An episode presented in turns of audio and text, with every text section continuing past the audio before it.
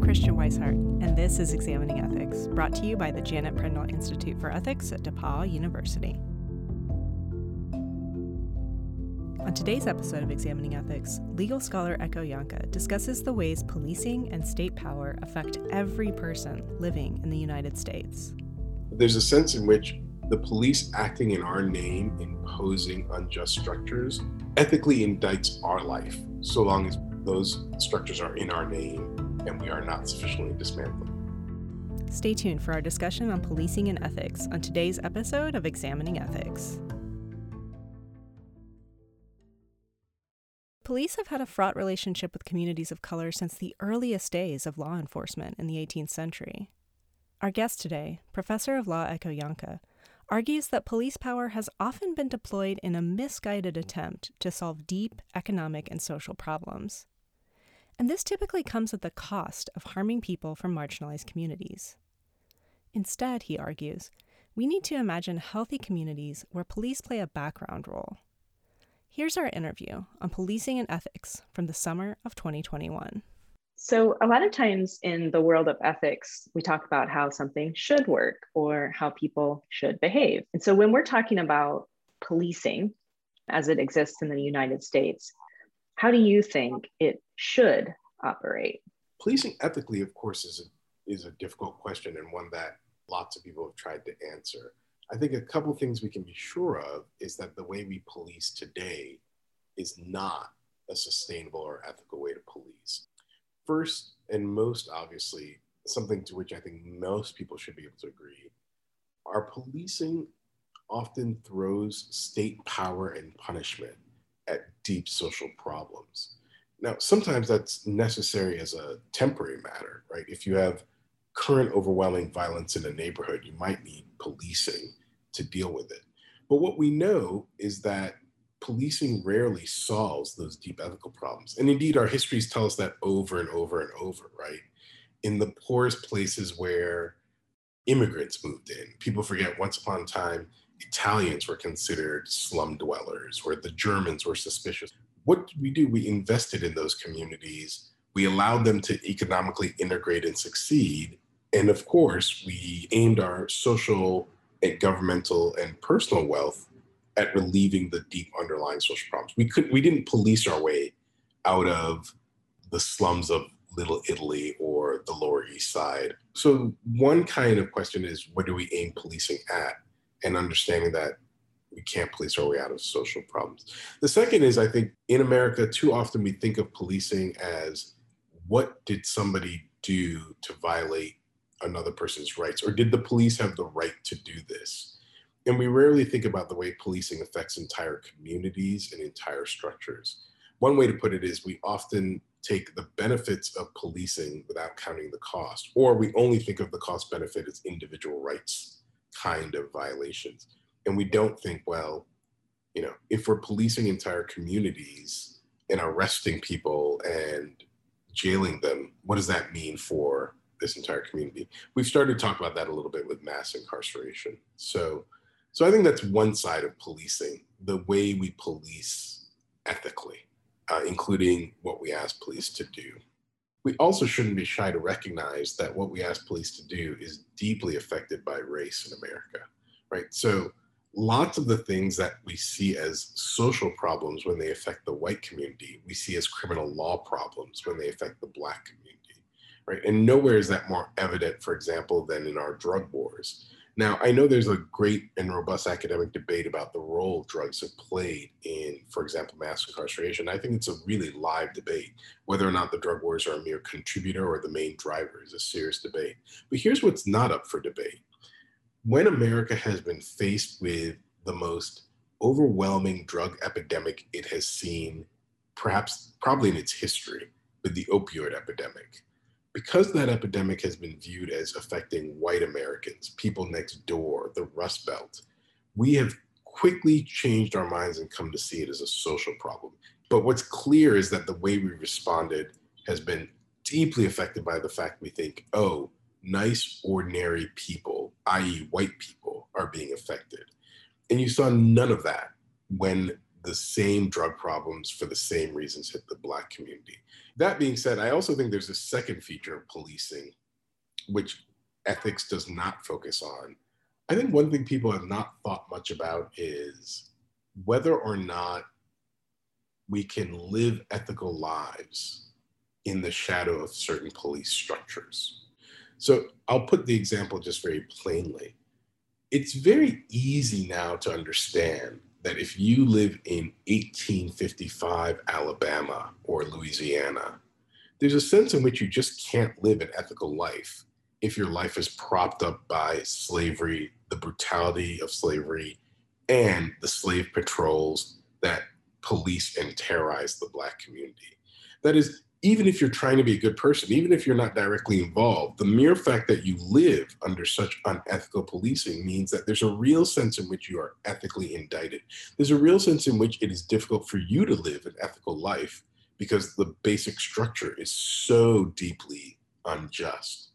If you live in 1955 Alabama in Jim in the Jim Crow era or Mississippi, you have to understand even if you wake up go to work come home and try to take care of your kids the fact that you live in such a racially unjust police state means that there's a real sense in which you cannot live ethically. And it's also true if you understand that your wealth in new york in 1865 depends on poor immigrants being locked into a garment factory producing goods for you. The basic idea is you understand that if you live in 1865 Alabama or New York, and you know that, say, Italian immigrants are being kept out of your neighborhood by police cracking heads in the Lower East Side, even if you wake up, go to work, try to be a good parent, there's a sense in which your life is being sustained by this incredible, cruel political structure. And that makes it hard to imagine that you're living ethically if you're not dedicated to dismantling that. So I think that link between policing and ethics is rarely focused on. There's a sense in which the police acting in our name, imposing unjust structures, ethically indicts our life, so long as we those structures are in our name and we are not sufficiently dismantling. If you've just woken up somehow and you and you you've realized what an unjust, cruel, unethical society we're living in right now, what role could or should the individual have in fighting injustice when it comes to policing in the United States?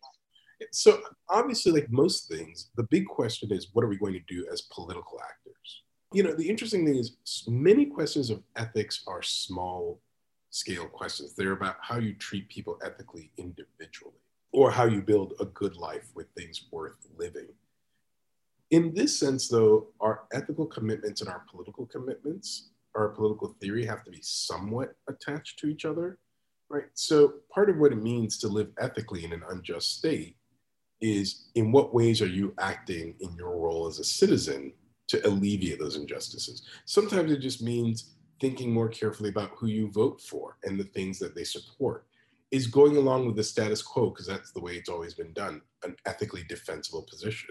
And I think, by the way, this is one place where history offers a great deal of help right? It can be very easy to say, well, it's not that bad, or what am I to do?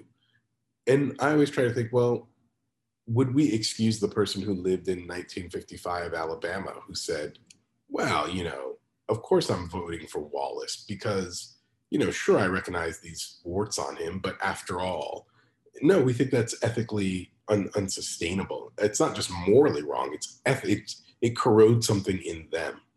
So it can be who you vote for. It can be what causes you support. It can be lending money for those who can afford to. It can be writing letters or op eds for those who are in a position to do so. It can be joining protests and marching. All these things we do as political actors, I think, are the main core way in which we try to change these things. But I also think in small ways, they can be ethical demands on us, right? They really are ethical because they reflect the way that we want to live, not our clear moral duties. So sometimes that means things like what things are you going to aim the police at with your private power? Put plainly, when you see certain problems, are you going to call the police And do you think calling the police will be a productive and right thing to do? Now, obviously, there are times when one ought to call the police. You're seeing, you know, violence occur in front of you. But there are a lot of times when you see a social problem, you see increased drug use in your neighborhood park. Should you call the police? It's a much tougher call to me, right? Should you call the police or should you start trying to gather up your neighbors to think about how you could build social help if you think calling the police will just lead to those same people being essentially gathered up and thrown someplace else without any real help that's an ethical moment right that's an ethical moment about how you will deploy the power of the state you see something going on in your local school you're now in the pta meeting it's very tempting to say let's just call in more police but part of what you're ethically required to do is to think will that really solve this problem or will that perpetuate this problem by just adding a layer of state threat? I think those are all ethical questions, not just moral questions. There are things that you're permitted to do that you ought not do. Um, and these are moments that call those kinds of things into question when it comes to policing. Yeah, and I think something because you know I'm white, and so a lot of the people in my social world or a lot of people around me calling the police is often a way of dealing with discomfort rather than a lack of safety. And so a check that I always have is, you know, as somebody who is raised as to be comfortable with calling the police is, am I uncomfortable or am I actually in a truly unsafe situation where my life is in danger or somebody else's life is in danger? Yeah, there's no question about that. You know, part of that we have seen, you know, especially over the last couple of years, and particularly with you know this strange new world in which everybody carries a video camera on them, we've suddenly seen that ethical border and how often it's abused. Now, you know, just to be plain spoken, Black people have known this for a long, long time, right? The way in which the police are often used to enforce, as you so well put it, mere discomfort, right? You're at a park, one group wants to play soccer and grill, you would rather have it be quiet and drink your rosé, and suddenly that normal social tension turns into a policing moment. What was that about? That, that's not about policing. That's about one group demanding deference over another, and typically a white group saying, "I would like you to behave as I would want." It's a park. Some people want, you know, have it be quieter. There's nothing weird about that disagreement. What is strange is deciding that you should cast your hand and elevate the stakes. And those are ethical decisions, right? Those are decisions about how you allow power to affect the way you think people should interact with you, right? That changes the kind of character you become. Know, we use technical terms like white supremacy, but they sound awfully grand and powerful. When ethics gives us a nice way to look at that in a small way, what kind of character are you becoming that you believe that policing is something at your disposal to impose not just order, but your order?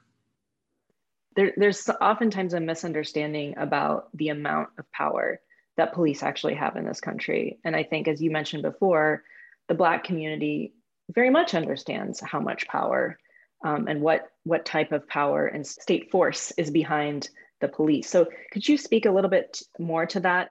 I think it's an interesting question. Do people misunderstand the power of the police? I'm not sure. I think what we see is something closer to recklessness or negligence or maybe willful blindness, right?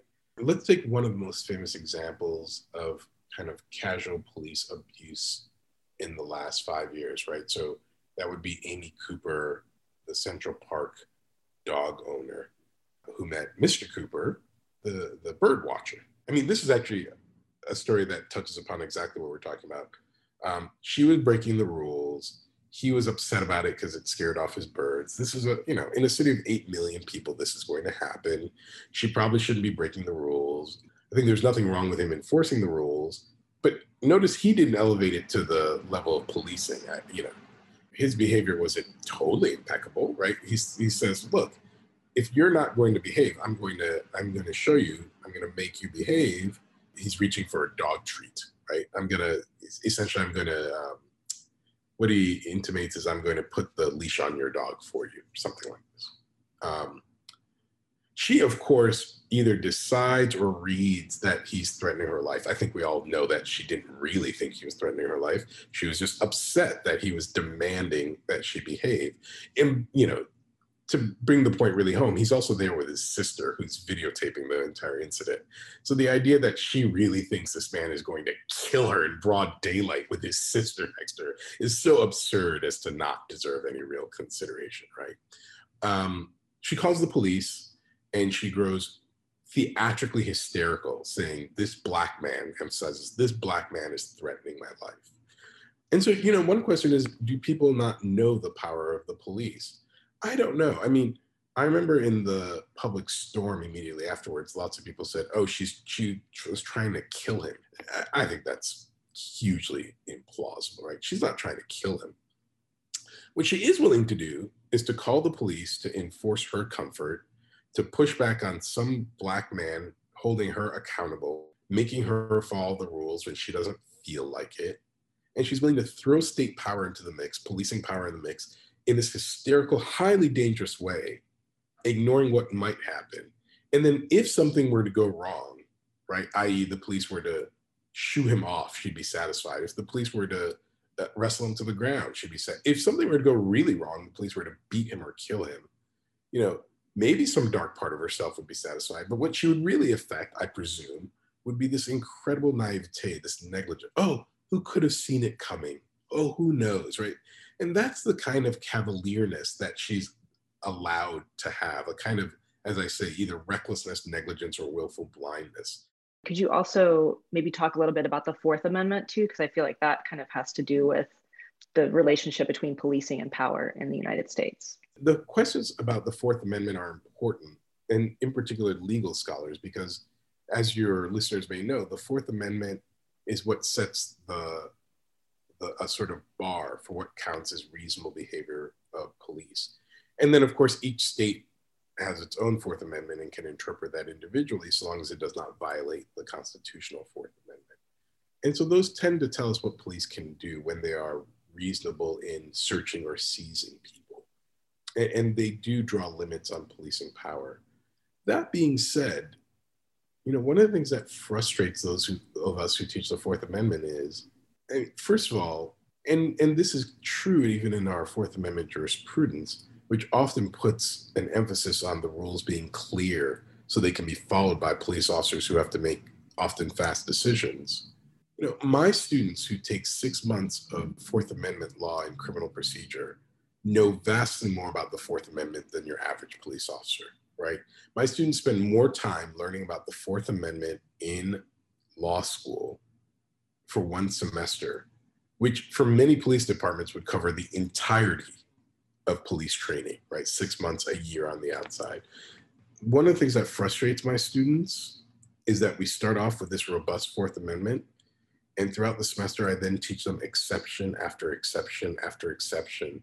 And I tell them this at the beginning of the semester. By the time we're done, you're going to be frustrated. You're going to wonder if the exceptions all ate the rules. Some of you will blame me, though I assure you I did not do this myself. and, and so that the amount of restraint the Fourth Amendment actually pl- applies is remarkably little. And lastly, police officers often don't care about the Fourth Amendment. Right? Police officers often just, you know, I don't even mean this civically, I don't mean they're out to violate it. A police officer faced with a beat often is not thinking in terms of a justifiable arrest that will stand up in court and lead to conviction if you talk to police officers, if you interview them, all the research on this, police officers view themselves as doing one of two things managing social conflict and getting the bad guys. Um, and frankly, often they're doing so because we've put them to this task, right? The wealthy neighborhood has said, we don't want these guys here anymore. Take care of it.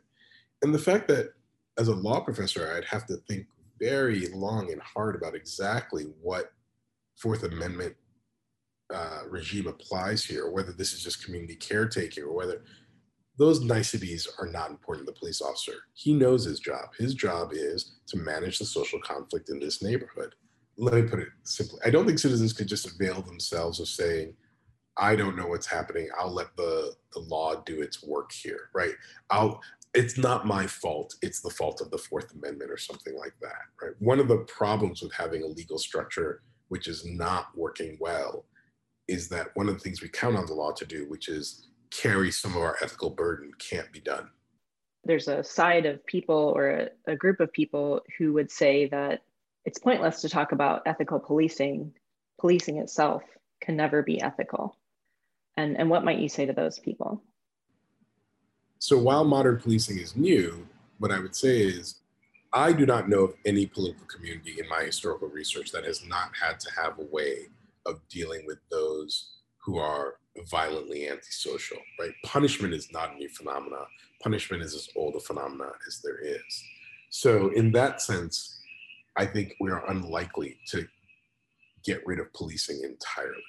There are some people whose violence and antisocial behavior means they can't be among us or at least they can't be among us for some time. Right? If your response to somebody cutting you off in traffic is to open fire on a car, right? You you can't be among us. You're not ready to be a citizen. We need to make sure that we're safe from you.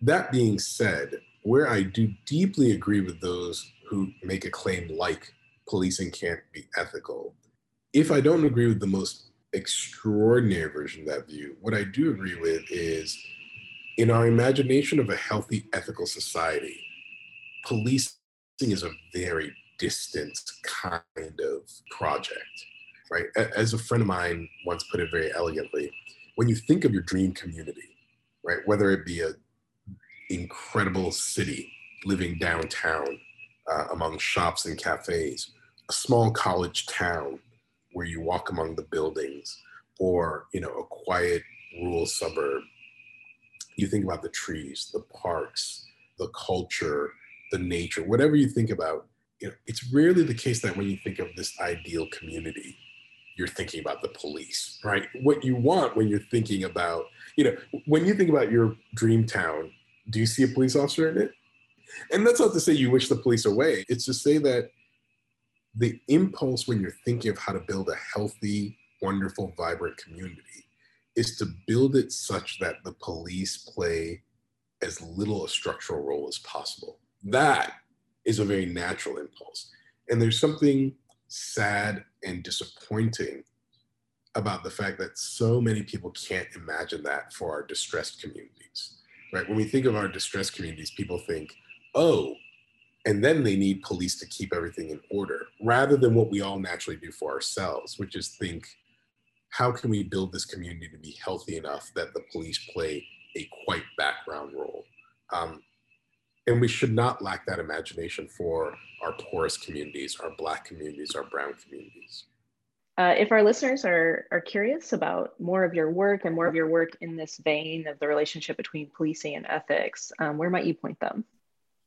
Well, so I've written several articles on policing, in particular, the question of whether or not policing should be only focused on individual rights or whether or not policing should think more about the cost of policing to our sense of equality. That piece called Pretext of Justification is a highly technical piece on Fourth Amendment law and philosophy. But a more accessible piece that I might offer would be a piece I recently wrote on um, Whose Burden to Bear, it's called. And that piece deeply links to our question about ethical policing because one of the one of the arguments I take up there is that we so often think about policing as unjust for minority communities. And then we ask, what rights or burdens do those minority communities have? What obligations do they have to respond to this unjust policing? And I think that's just the wrong question. We don't think the question about the Nazi occupation of Warsaw and the Jewish ghetto to be a question of what should the Jews have done in that ghetto? But the obvious question is, what should Germans have been doing about the occupation of the Warsaw Ghetto? What are your obligations as a citizen of a state that's acting unjustly in your name? So, in that article, I explore the question of what should those of us who have the privilege of wealth, political connections, and racial privilege be doing to dismantle unjust policing? should we call the police on this crime if we genuinely believe it's a crime of poverty? Do we call the police on somebody who's working under the table when we know that they're working on the table because they live in communities that are treated unjustly by the state. There are times when it's obviously the right thing to do to call the police, but there are times when you really have to think is it worth what's going to happen to this person to involve the police?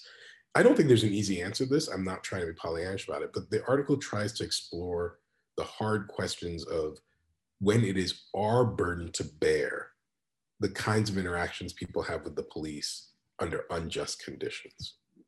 Why do you care about this? Why is policing something that you have focused um, much of your work on? I think there are a couple answers to this, right? One is a sort of intellectual passion, uh, which is not surprising for someone who does political theory. I think policing is, in some sense, the sharp end of our political philosophy. It might not even be the most important thing we do. You know, how we build structures of just housing, of employment, of civil rights, of education. All those things are probably, in a sense, more fundamental. But policing is where we cash out our thoughts about what the state is permitted to do in a true rubber meets the road kind of way. Right? Policing is when we say, what is it that we so believe that we are justified in doing that we will allow large men and women who are armed to enforce this and throw you in a cage? I think that is a question that deserves a huge amount of attention. And so that's the kind of intellectual passion that makes me care about it. But of course, the others are just, they're just deeply personal reasons. I think, you know, policing is something that deeply implicates my ability to live ethically in my society. Whether or not we are policing our way out of some problems just reflects on the kind of society I'm the citizen of, that these are the police that are called to do things in my name. Third, you know, as a young Black person, well, I should be more clear. I am less young now, but I'm still Black. As a rapidly middle aging Black man, I think policing has these deep effects on not just my community, but on who I am, right? A country in which Black people are seen as the natural object of policing means that all Black people feel themselves to be policed in a sense. And I don't want to be melodramatic about it, right? I've had some financial success, I've had enough academic success. I move in class spaces where I'm not, you know, under great distress. Indeed, I'm quite privileged in, in my class. But what is true is you know, it doesn't take very much for me, even as I'm walking around, to be an object of suspicion. Or, frankly, almost every Black person, and certainly every Black man I know, has internalized ways of constantly signaling that they shouldn't be an object of suspicion. So you spend a lot of psychological energy in the back of your mind, in a sense, warding off the threat of being considered a Black criminal.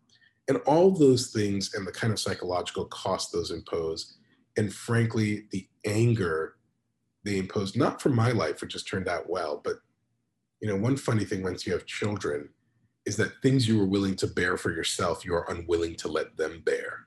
And so those things make this a, a passion of mine that my children ought not grow up relating to policing the same way we have that i at least in my very obscure academic way, chip in in the way that generations before me chipped in, such that policing is less uh, onerous for me, that I ought to contribute my little bit as well.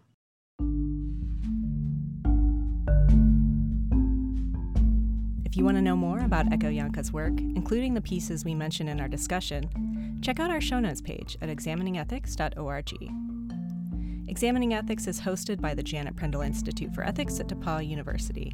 Christiane Wisehart wrote and produced the show. Our logo was created by Evie Brocious.